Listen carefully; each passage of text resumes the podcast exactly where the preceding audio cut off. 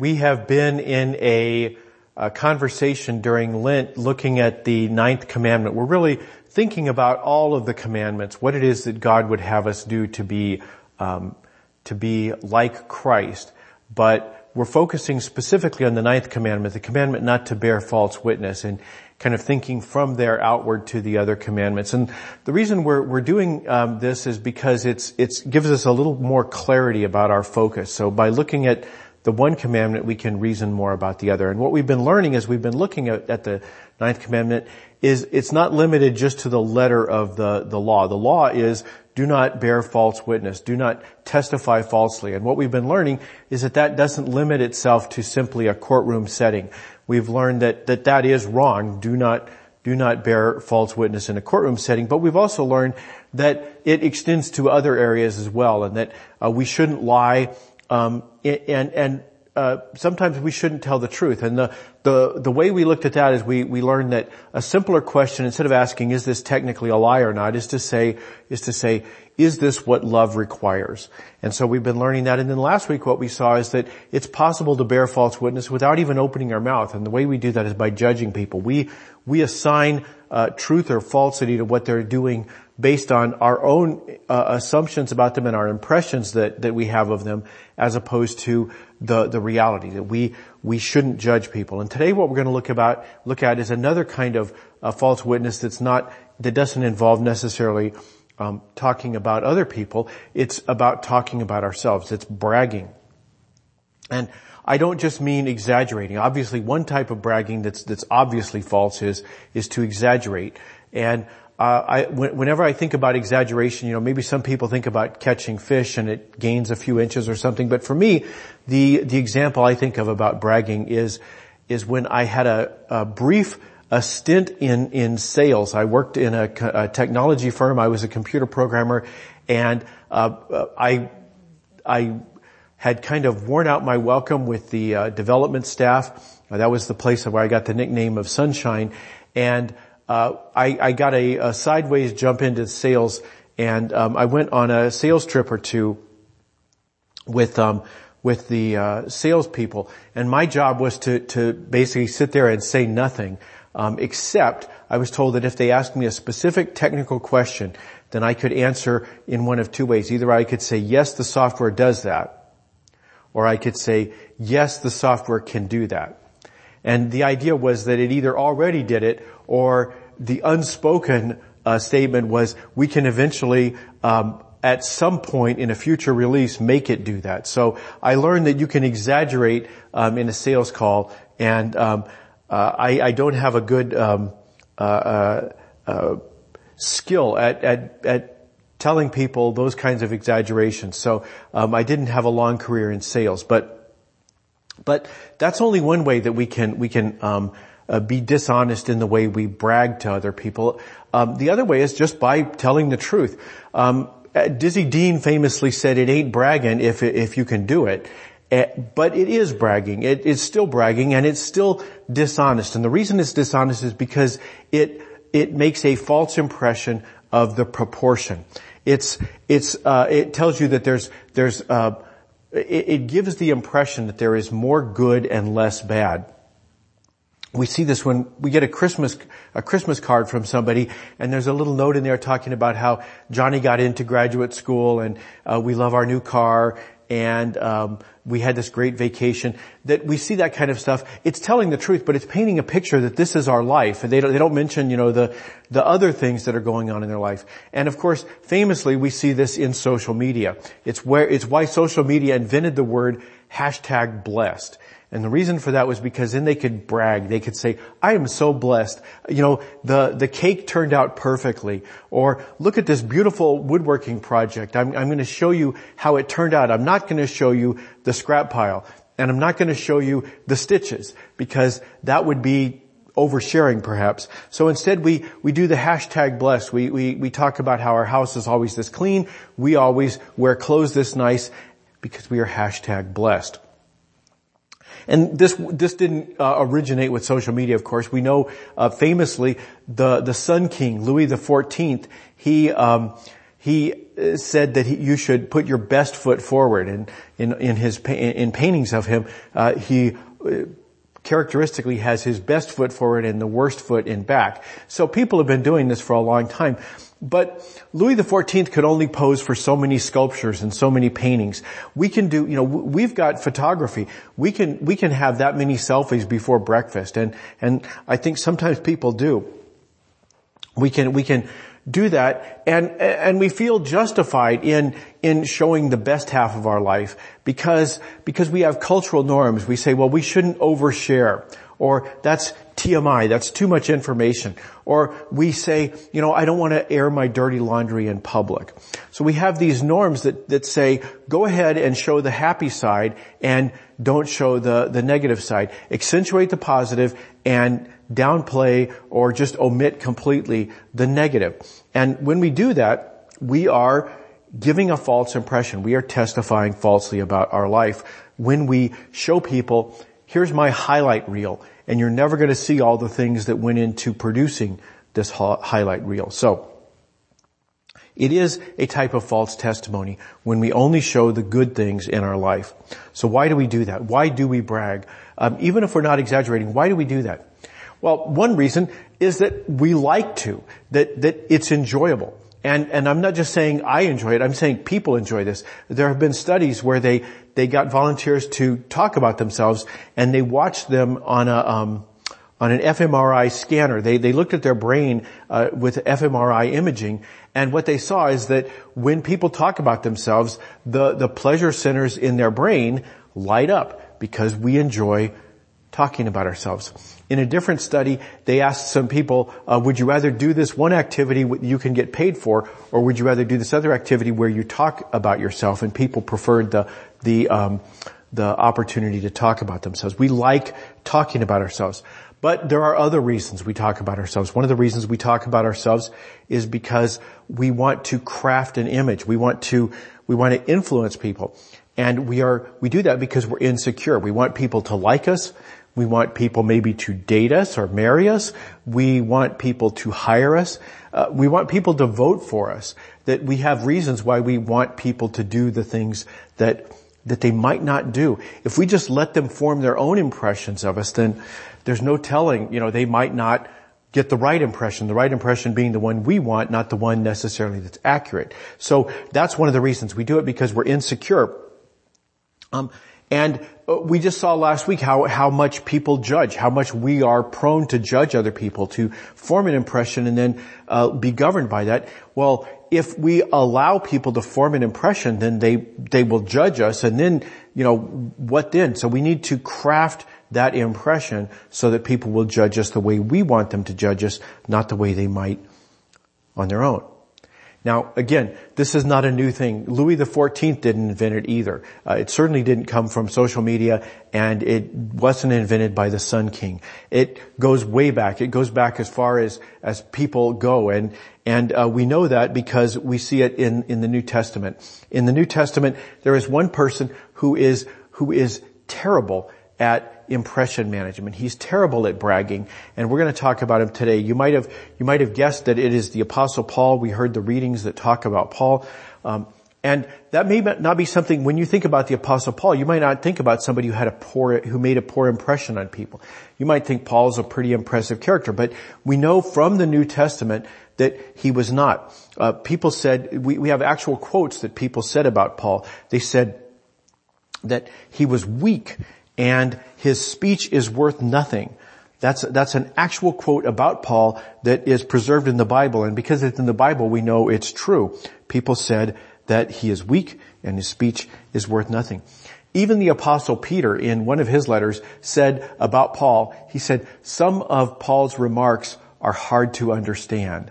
So, so we know Paul did not always impress people with his genius or with um, his physical looks. Um, in, in, the reading we heard, uh, he begins by by by um, referring to the impression that he's made of people. He says he says I'm shy when I'm with you, but I'm bossy when I'm away from you. That's the impression people had formed of him, and what makes this interesting is that this is part of a uh, of a lengthy passage in this letter, the, the second letter of Paul to the Corinthians, and in it he devotes what in as they as they came along later and, and numbered the chapters, three chapters of this letter are devoted to Paul talking about his the, this impression that he's made with critics and and answering them. So.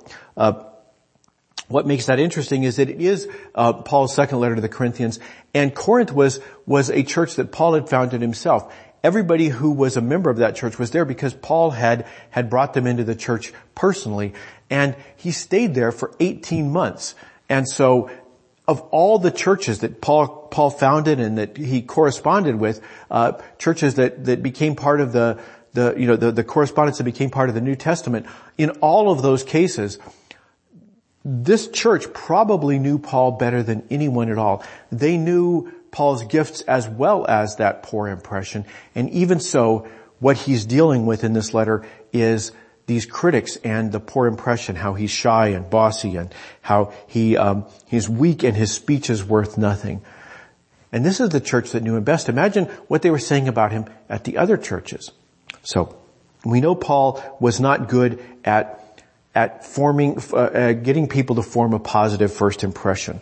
Um, so, so how did he turn things around? Because today we do have a positive impression of Paul. If he was weak and and if he um, was bossy, we don't remember that. We we simply say, well, gosh, you know, I, have lived in St. Paul, or there's there's a, a, a famous cities called San Paulo, and and you know this is this is St. Paul. This is the St. Paul. I mean, how could he not be impressive? So we today think of Paul as an impressive figure. So what did Paul do to turn things around? How did he, how did he get away from that negative impression that people had of him? Did he hire an image consultant? Somebody who could come in and help him work on his optics?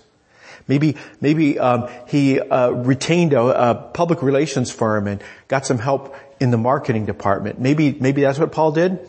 Um, maybe he finally spent some time becoming a little more social media savvy and he learned the right filters to use on Instagram to make his pictures really pop and get more likes.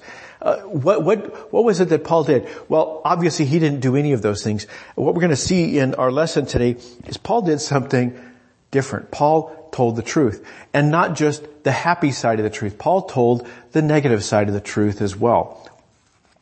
He told about his troubles.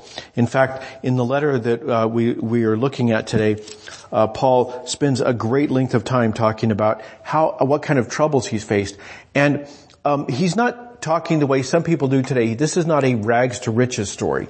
He's not saying, you know, I was born poor, but I applied myself and due, due to a lot of hard work, I became rich. This is not Andrew Carnegie.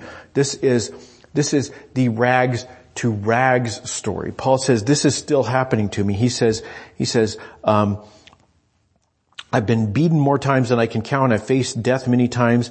I received lashes from the Jews five times. I was beaten with rods three times. So both from, from the, the Jewish ruling councils and from the, um, the Roman authorities. He, he was beaten. He was imprisoned. He was shipwrecked.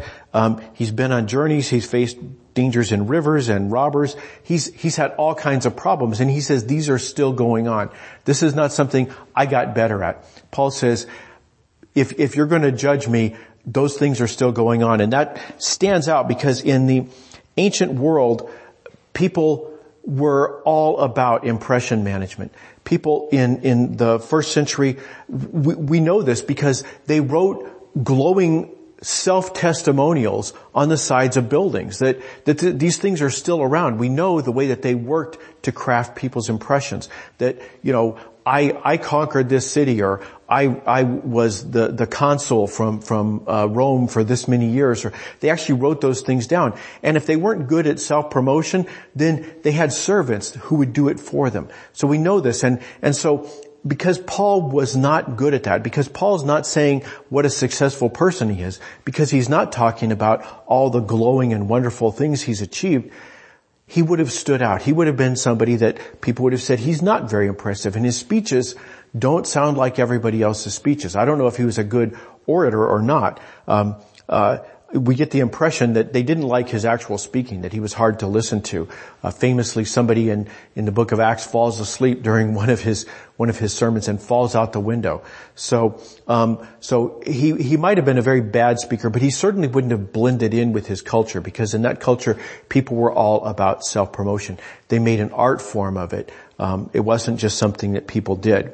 So Paul stood out because he doesn't brag about himself. And in fact, at the end of this section, after recounting all of the troubles, the rags to rags story that he's dealing with, he says, he says, his secret, this is his strategy. He says, if it's necessary to brag, I'll brag about my weaknesses. He says, the God and Father of the Lord Jesus, the one who is blessed forever, knows that I'm not lying. At Damascus, the governor under King Aretas was guarding the city of Damascus in order to ca- capture me, but I got away from him by being lowered in a basket through a window in the city wall. So Paul mentions this in his own writing, and we heard the same story in the uh, Acts of the Apostles, which we looked at last week, how Paul was lowered um, by his disciples. He escaped from Damascus by, by going over the wall um, when the, the authorities were looking for him. And what makes that interesting is there is a cultural factor that that um, shows that Paul isn't kidding when he says, I brag about my weaknesses. So he's not simply saying, I got into some trouble and had to escape. Paul's saying more than that. And the, the reason, uh, and the way we can, we can access that is by thinking about the first century. If you've got a city wall, it's you know, which our cities typically don't have today. But imagine why would you have a city wall? It was not so you could keep Paul in. The reason you had a city wall was to keep the bad guys out. It was to keep your enemies out. That, that, you know, at any time the Romans or the Greeks or the Persians or whoever else might show up and want to conquer your city. So what you would do is you'd button up the door and you'd hang out in the city. They couldn't, they couldn't attack the walls and you just basically waited them out. And they could. Sometimes they could, they could wait you out. They could, they could uh, surround the city with an army. They could make sure no food or water got in and eventually you would have to give up because you were starving or dying of thirst. So, so that was what they would do. But sometimes the general, uh, would be impatient or, or he's in a hurry because he's trying to get uh, other cities before they also come to your aid or something like that. Sometimes the general's in a hurry. He can't simply wait you out. And in that case, what they would do is they would attack the city. And the problem with that is if you're, if you're not weakened by thirst and hunger, then you can fight them off. That, that when they try to, you know, when, when they build their ladders and put them up against the walls so they can climb up and attack you, you can defend yourself. You're still in a position where you can defend yourself. So, so what they did back then is what every military always does, uh, what every military down through history has done is they give you a medal for doing something heroic. If you're going to climb up that ladder, then you should get a medal for it because, because that's a brave thing to do and that will give you bragging rights. Later on people can say, hey, you better pay attention to that guy. He went over the wall. And in fact, they had a particular medal for the first person to go over the wall. The first person to go over the wall uh, received a medal. Uh, they, they, didn't use medals in those days. They had other kinds of awards. They gave him a medal. Uh, uh, uh they gave him a, an award called the Corona Muralis. Now, we know what a corona is. We've spent the last year learning all about corona, coronae, that the reason the virus got that name is because it's got little pointy spikes on it like a crown. So a corona means a crown.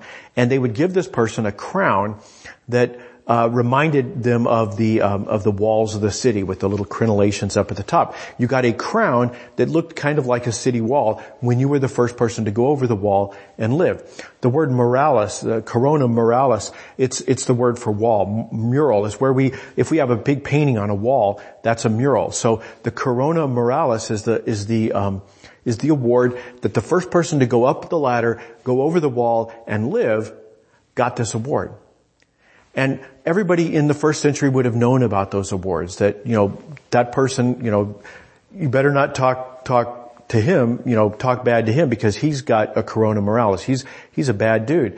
And uh, in fact, maybe a smart thing to do would be to buy him a drink and say, "We're so proud of you." So, so uh, people understood this, and Paul is saying, "I got one too, but mine was for going in the other direction.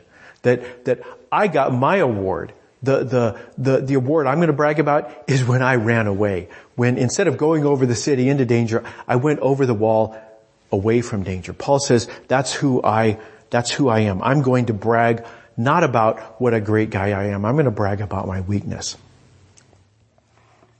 So, Paul brags about his weakness. And if Paul were here today, I think he would say that's what made him a success. Now, there's no denying he was a success. If you, if you ask Paul what his life goal was, it was to tell people the good news about Jesus. And there's no doubt that he was a success about that. Today, about one person in three on the entire planet is a Christian. And they all look to see what Paul had to say about the different things. They, we, we are looking at him right now. What did Paul have to say about bragging?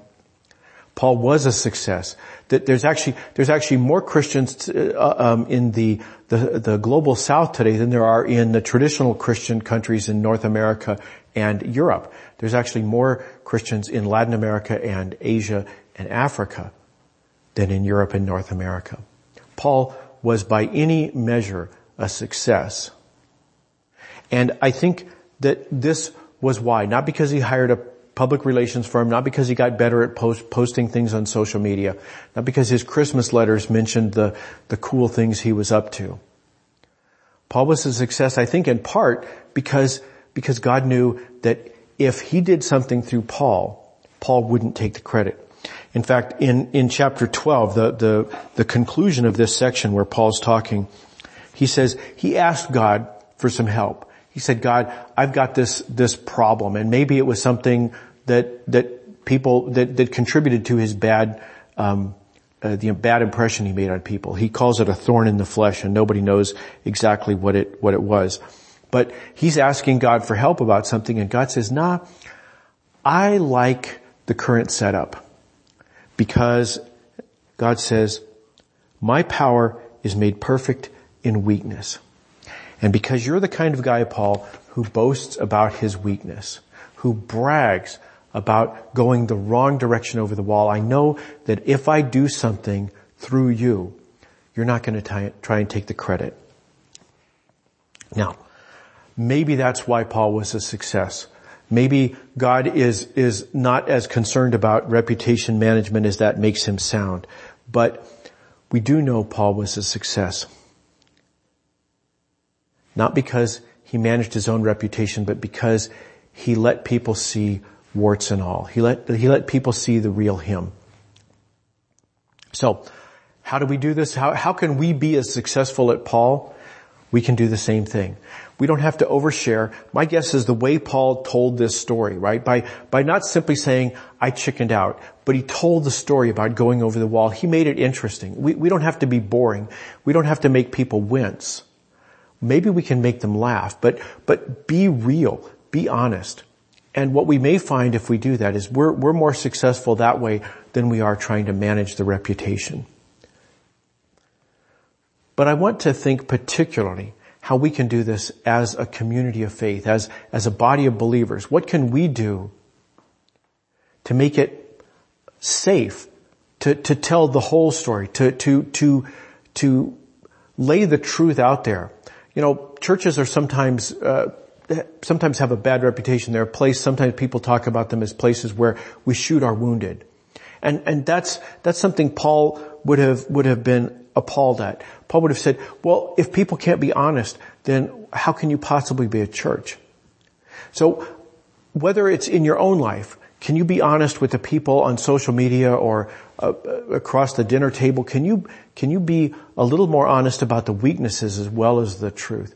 but especially for us as a congregation, as a, as a community of believers, can we model the kind of um, place that actually listens and hears and accepts people who have those weaknesses? Can we say, well, can, can we banish the phrase TMI or overshare from our own vocabulary as a church?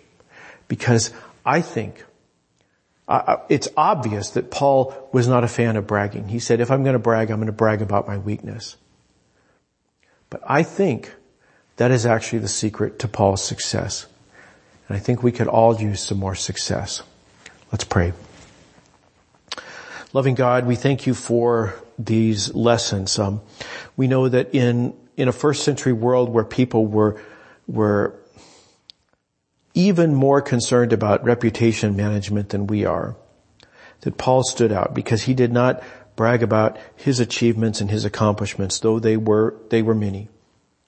Instead, he bragged about his weaknesses. Lord, help us to have the kind of courage that, that you will take care of us if we are simply truthful. If we give up the, the business of reputation management. Lord, we pray that you would give us the, the courage that Paul had, but we pray also, Lord, that you would help us to find success in our own lives the way he found in his. All these things we ask, Lord, in the name of Christ our Savior. Amen.